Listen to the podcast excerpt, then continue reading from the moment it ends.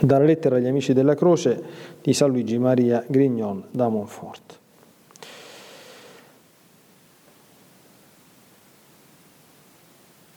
La divina croce mi tiene nascosto obbligandomi al silenzio. Non posso quindi né desidero rivolgervi la parola per confidarvi i sentimenti del mio cuore sull'eccellenza e le pratiche sante della vostra unione nella croce adorabile di Gesù Cristo. Tuttavia, oggi, ultimo giorno del mio ritiro, mm, esco per così dire dall'incantevole soggiorno del mio spirito, sorprendentemente autobiografico, perché anche oggi è stato l'ultimo giorno del mio ritiro, non, non me lo ricordavo, è completamente, diciamo così, casuale, ma non è casuale, per delineare su questa carta alcuni lievi tratti della croce, affinché si imprimano nel vostro buon cuore. Volesse Dio che il sangue delle mie vene, più dell'inchiostro della mia penna, li renda penetranti ma che sto dicendo se il mio sangue è quello di un peccatore troppo colpevole? Lo spirito del Dio vivente sia dunque la vita, la forza e il contenuto di questa mia lettera, la sua amabilità sia l'inchiostro del mio calamaio, la croce divina sia la mia penna e il vostro cuore il foglio sul quale andrò scrivendo. Amici della croce, vi siete uniti come soldati crocifissi per combattere il mondo, non con la fuga, come i religiosi e le religiose per timore di essere vinti, ma come valorosi e bravi lottatori che scendono sul campo di battaglia, senza cedere terreno e senza volgere le spalle al nemico. Coraggio, combattete da prodi. Siate fortemente uniti nello spirito e nel cuore. Tale vostra unione è di molto più salda e più temibile contro il mondo e l'inferno di quanto non lo siano per i nemici di uno Stato le forze esterne di una nazione compatta. I demoni si uniscono per perdervi, voi unitevi per abbatterli. Gli avari si associano e trafficano per arricchirsi d'oro e d'argento. Voi lavorate insieme per conquistare i tesori dell'eternità racchiusi nella croce. I libertini si uniscono per divertirsi, voi unitevi per soffrire. Vi chiamate amici della croce, è un nome grande che mi riempie di stupore e ammirazione. È un nome più splendente del sole, più elevato del cielo, glorioso e magnifico dei titoli più, più dei titoli grandiosi di cui si fregiano re e imperatori. È il nome sublime di Gesù Cristo, vero Dio e vero uomo. È il nome inconfondibile del cristiano. Se lo splendore di un tale nome mi rapisce, rimango sbigottito di fronte al suo peso. Quanti obblighi necessari e difficili racchiude infatti. Lo stesso Spirito Santo li esprime. Voi siete la stirpe eletta, il sacerdozio regale, la nazione santa, il popolo che Dio si è acquistato. Amico della croce è colui che Dio sceglie tra diecimila persone che vivono secondo i sensi e la semplice ragione, perché sia un uomo tutto di Dio, elevato al di sopra della ragione e in contrapposizione totale ai sensi, con una vita ed una luce di fede pura e un ardente amore per la croce.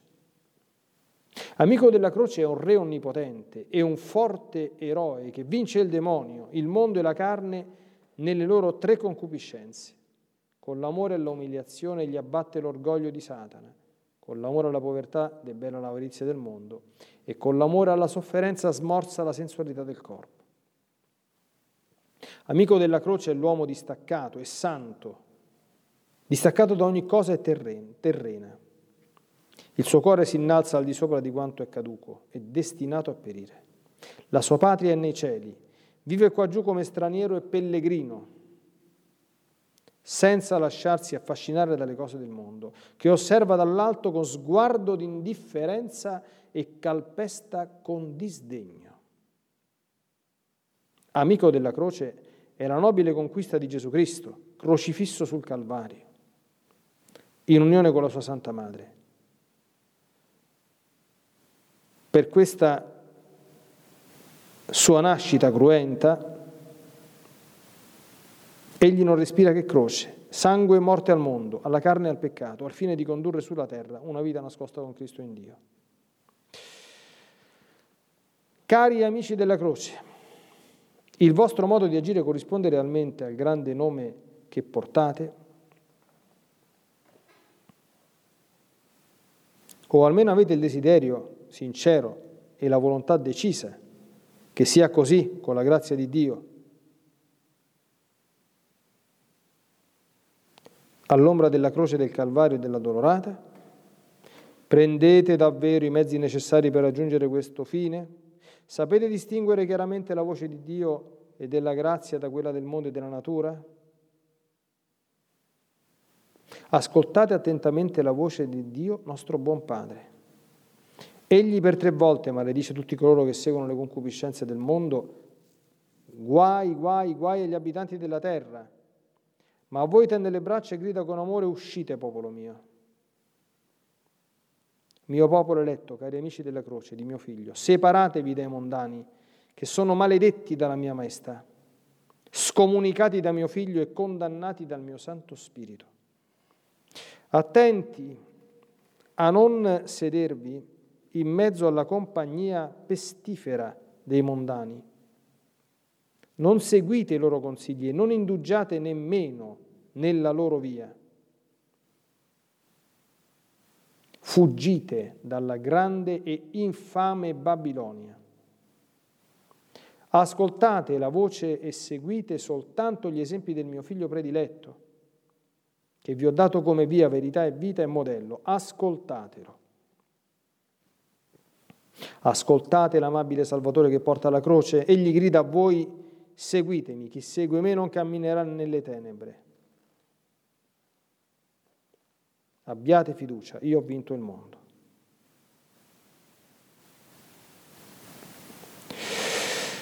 Ecco, miei cari confratelli, i due partiti che ci si presentano tutti i giorni, quello di Gesù Cristo e quello del mondo.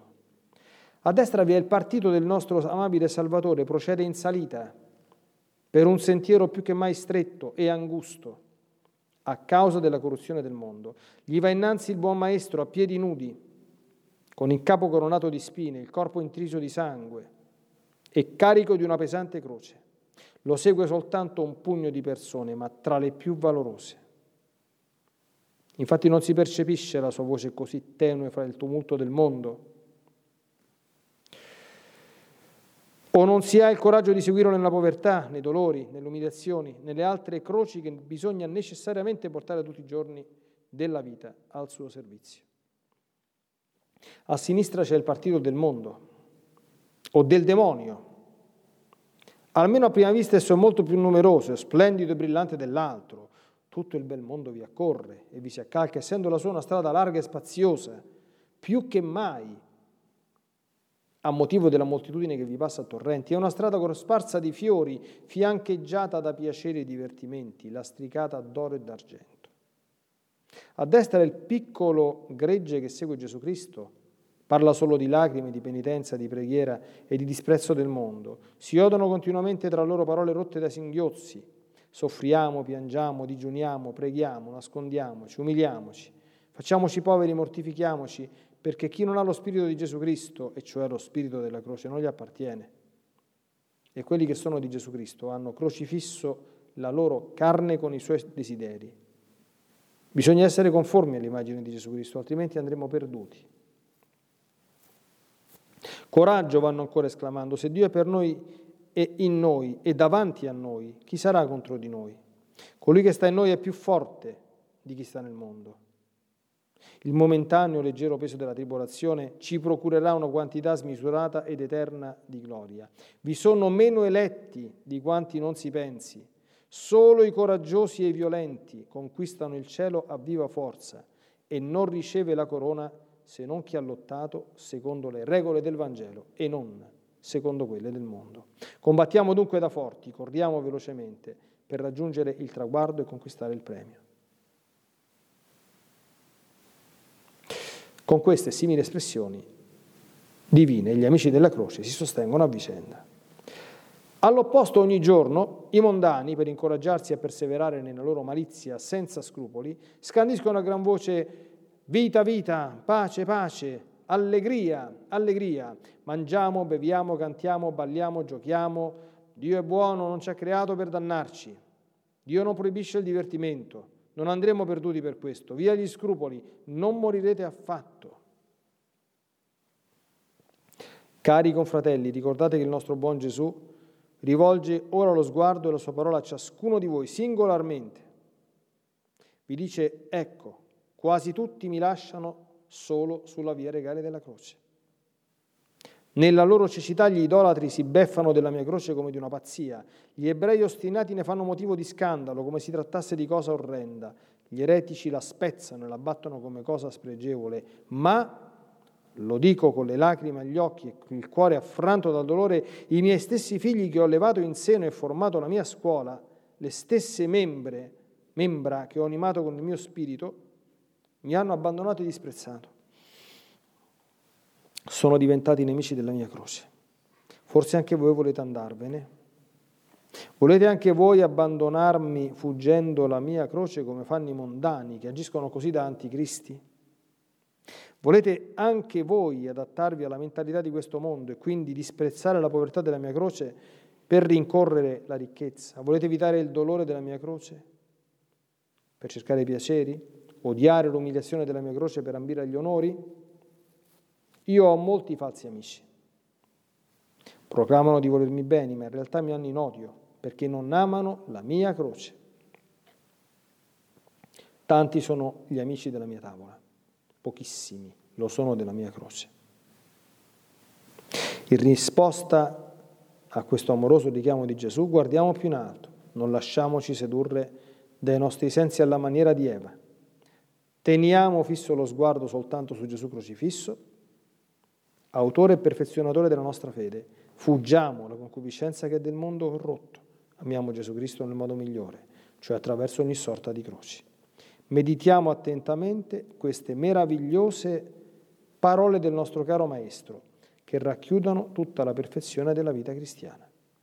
Se qualcuno vuol venire dietro di me, rinneghi se stesso, prenda la sua croce ogni giorno e mi segua. Ecco, io fermo la lettura dicendo che il resto del, del testo,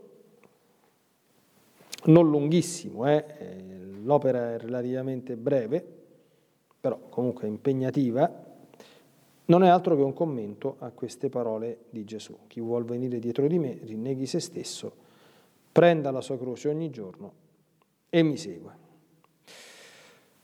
Ora, questo brano che abbiamo letto, che sono appunto le prime battute di quest'opera di, bellissima di San Luigi, è quanto mai adatto, consono, sia alle letture di questa eh, settima domenica del tempo ordinario, che proprio nella prima lettura presentano l'esortazione a essere santi, siate santi perché io il Signore sono santo. Ed anche all'inizio del tempo di Quaresima, che è un tempo in cui, ecco, queste cose serie, forti che San Luigi ci ricorda, eh, la Chiesa invita a prenderle sul serio. Non avvenga, non accada assolutamente come temo per la maggior parte anche dei battezzati, che la Quaresima sia niente, forse qualcuno, ma pochi, faranno, andranno a messa al giorno delle ceneri, ancora di meno faranno, come però doveroso, il digiuno, uno dei pochi digiuni rimasti obbligatorio, le, le ceneri, insieme all'astinenza dalle carni. Forse per tradizione da qualche parte, magari il venerdì di Quaresima non si mangerà la carne, almeno forse, ma neanche dappertutto.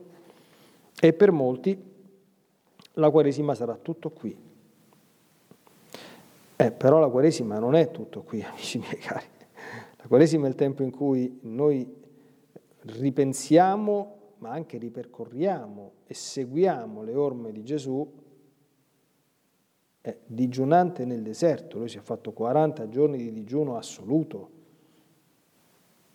solo ad acqua che l'avrà trovata da, da qualche parte, insomma farsi 40 giorni di digiuno assoluto non penso che eh, sia una cosa insomma, che si possa fare dall'oggi al domani senza una particolare ispirazione straordinaria dell'Altissimo e un fisico che se lo possa permettere, no?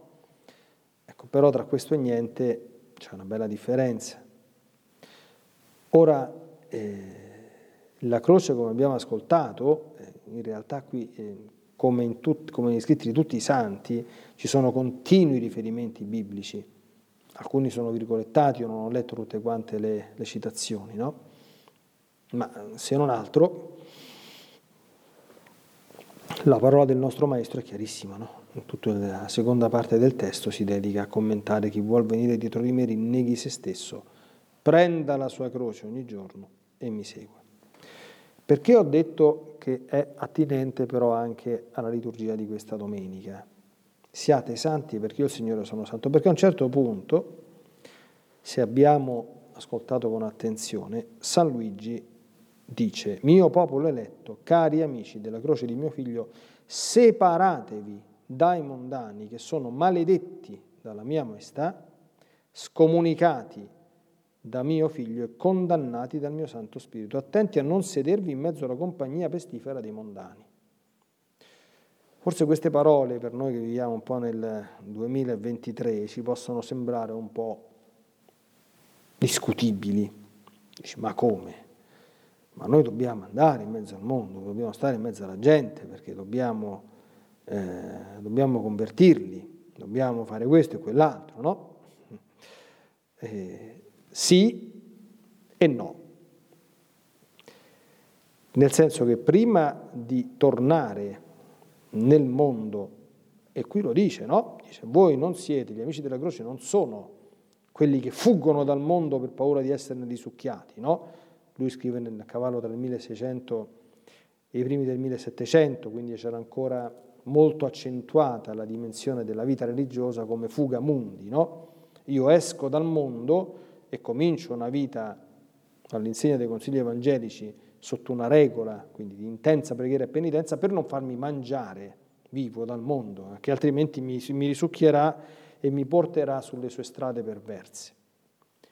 Dice no, voi non fate questo, voi scendete in campo, usa proprio questa espressione, andate a combattere, sfidate il nemico sul suo campo di battaglia. È certo, però per scendere sul campo di battaglia bisogna prima esserse, bisogna essersene separati. Gesù dice, voi non siete del mondo, attenzione, io vi ho scelti dal mondo e poi vi invio nel mondo. Allora, se tu quando, quando, quando San Luigi dice voi non siete mondani, i mondani sono quelli che sono del mondo, cioè che ragionano secondo il mondo, vivono secondo i costumi del mondo. Oggi più che mai, lui scriveva nel 1700 queste cose, in un contesto di un'Europa ancora fondamentalmente cristiana. Ancora non c'era stata la rivoluzione francese, che è del 1789, quindi c'erano ancora i principati, sì, c'era stato il Rinascimento, ma fondamentalmente l'Europa, con i re cattolici, era fondamentalmente ancora profondamente cattolica. Voi immaginate che cosa significa essere mondani oggi?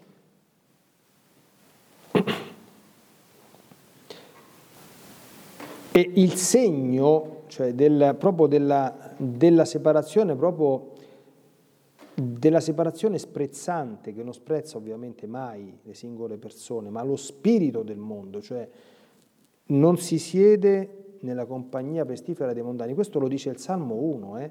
non è che lo dice San Luigi perché era un po' strano. Felice l'uomo che non segue il consiglio degli empi, non indugia nella via dei peccatori e non siede in compagnia degli stolti o dei beffardi addirittura, se, se uno va a tradurre proprio il termine ebraico con la sua sfumatura, di quelli che ridono e si fanno beffe dei buoni e di chi cerca di fare una vita virtuosa, no? Li sbeffeggiano, gli sberleffi. Attenzione che c'è più di qualche esponente del mondo dello spettacolo che si vanta ecco, di aver fatto tanti sberleffi a quelli che pensano di essere buoni, di vivere bene. C'è un processo di separazione perché santo, lo dicevo nell'omelia di questa sera che è già online, in ebraico si dice kadosh, in, ebraico, in, in, in greco agios, senza terra. Santo è colui che è separato. Non è separato perché fa una casta, fa un'elite e, e guarda il prossimo dall'alto in basso come se fosse uno snob spirituale. No, si separa perché capisce che non può assolutamente condurre un tipo di vita improntata allo spirito del mondo che è lo spirito di Satana. E basta che ci guardiamo in giro. Adesso, cioè, adesso proprio vediamo proprio il mondo mondo adesso, eh? cioè, intorno a noi.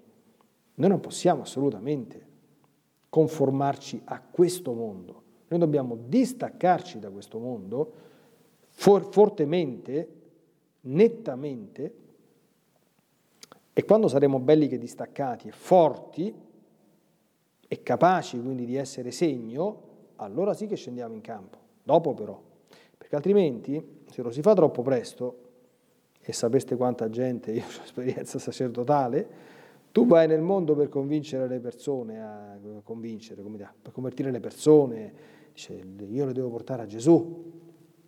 Se non c'hai gli attributi per, per poterlo e per saperlo fare, tu non porti nessuno a Gesù, ma sono che ti, che, che ti si riprendono e ti si mangiano vivo, che ti fanno diventare mondano. Tu non fai diventare cristiani loro, sono loro che fanno diventare mondano te. Quindi su questo bisogna stare molto molto attenti. E c'è poi una, dire, una distinzione, più che separazione, dallo, dallo stile, no? Noi, noi, amiamo la croce, abbiamo la croce illuminata, non perché siamo folli e fuori di testa, perché ci piace soffrire, no, ma perché abbiamo capito che la croce, il dolore che Dio non voleva per l'uomo, eh, attenzione, non, il, la, la croce è nata, la data di nascita della croce coincide con la data di nascita del peccato dell'uomo, altrimenti non sarebbe esistita. Perché la croce, cioè la sofferenza, la mortificazione, il dolore offerto come appunto rimedio, è il peccato ed è l'unico modo con cui il male si distrugge, non ce ne sono altri. Quindi l'amore alla croce non è come dire, una sorta di mm, fissazione mentale, peraltro non troppo sana, di chi ama il dolore fine a se stesso.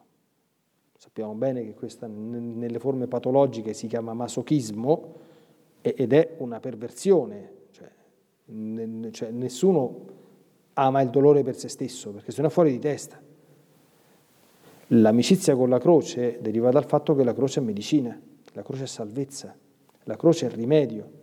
E siccome io purtroppo sono debole, sono eh, fragile, sono figlio di Adamo, sono peccatore, posso peccare o ho dei peccati che ho fatto e che devo riparare, che devo sganciare, che devo espiare. Non ho i miei, ci sono quelli di un sacco di gente nel mondo che devono essere pagati, devono essere spiati.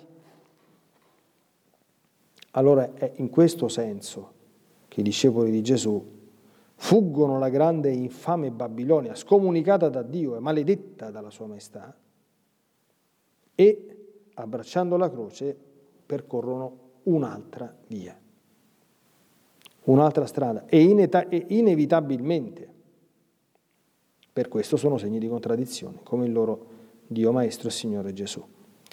Bene, questo era fondamentalmente un invito alla lettura, ecco, quindi poi eh, suggerisco, questa è una lettura oltremodo adatta per la Quaresima. In conclusione, se mi posso permettere, eh, la Quaresima non è un tempo da vivere all'improvvisazione. I buoni cristiani, quelli che vogliono prendere questo tempo sul serio, prima del mercoledì delle ceneri, e si prendono un pochino di tempo, si mettono davanti al Santissimo, ci pregano un po' e si scrivono un bel programmino delle offerte che intendono presentare al Signore in questo tempo. Preghiere, digiuni, mortificazioni, penitenze, elemosine, opere buone, precise, alcune che durano per tutto il tempo di Quaresima, altre che si possono stabilire per certi giorni. È bene farlo. Chi ha il direttore spirituale il confessore poi può anche, come dire, presentare questo piano di combattimento quaresimale.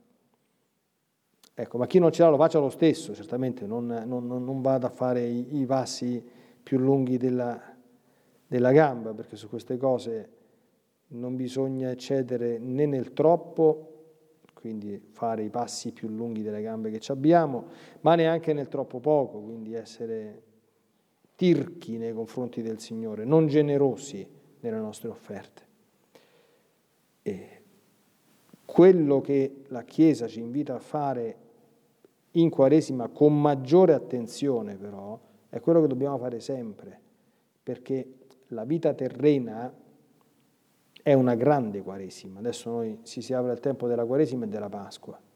Qualunque lettore, lettore spirituale leggete, qualunque ehm, scrittore spirituale, scusate, leggete, dai, dai, padri della Chiesa fino ai santi dei nostri giorni, vi, vi troverete che la Quaresima è l'immagine della vita terrena, la Pasqua è l'immagine della vita celeste.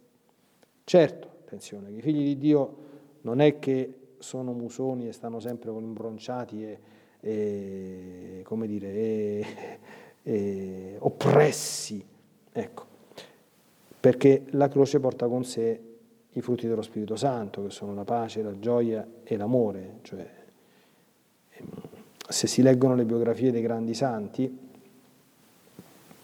eh, grandi penitenti per esempio, chi ci vive a fianco dice ma questo sta sempre allegro, oppure questo sta sempre gioviale, in pace, tranquillo. Nessuno si immaginava tutto quello che facevano poi in privato, perché era appunto nascosto, non soltanto nascosto, cioè non è che stavano facendo la recita, ma ehm, certamente c'è un impegno su queste cose particolarmente di tenerle nascoste, no? perché altrimenti perdiamo la ricompensa che abbiamo presso il cielo, questo ce l'ha detto Gesù nel Vangelo. Però è normale, perché un'anima penitente, un'anima amica della croce, è un'anima gioiosa. La Madonna è la rappresentazione viva di questo. Non c'è stata nessuna creatura più sofferente di Maria, ma sulla pianeta non c'è stata nessuna creatura più gioiosa di Maria. Ci sono i misteri gaudiosi del rosario, che abbiamo fatto prima, adesso che stiamo a ridosso della domenica faremo quelli gloriosi, ecco però in mezzo a questi due ci stanno quelli dolorosi, che sono nel rosario tradizionale, che sono quelli, come dire, che sono proprio sulla terra Ecco, eh, la croce è gioia e per quanto riguarda il paradiso la croce è ciò che ci farà aumentare in gloria. Ecco, perché quante più sacrifici abbiamo offerto al Signore, quante più croci abbiamo abbracciato con amore, è chiaro che tanto maggiore sarà la gloria che avremo in cielo. It is Ryan here and I have a question for you. What do you do when you win? Like are you a fist pumper? a woohooer, a hand clapper, a high fiver. I kind of like the high five, but if you want to hone in on those winning moves, check out Chumba Casino. At ChumbaCasino.com, choose from hundreds of social casino style games for your chance to redeem serious cash prizes. There are new game releases weekly, plus free daily bonuses. So don't wait. Start having the most fun ever at ChumbaCasino.com. No purchase necessary. VGW. Void were prohibited by law. See terms and conditions. 18 plus.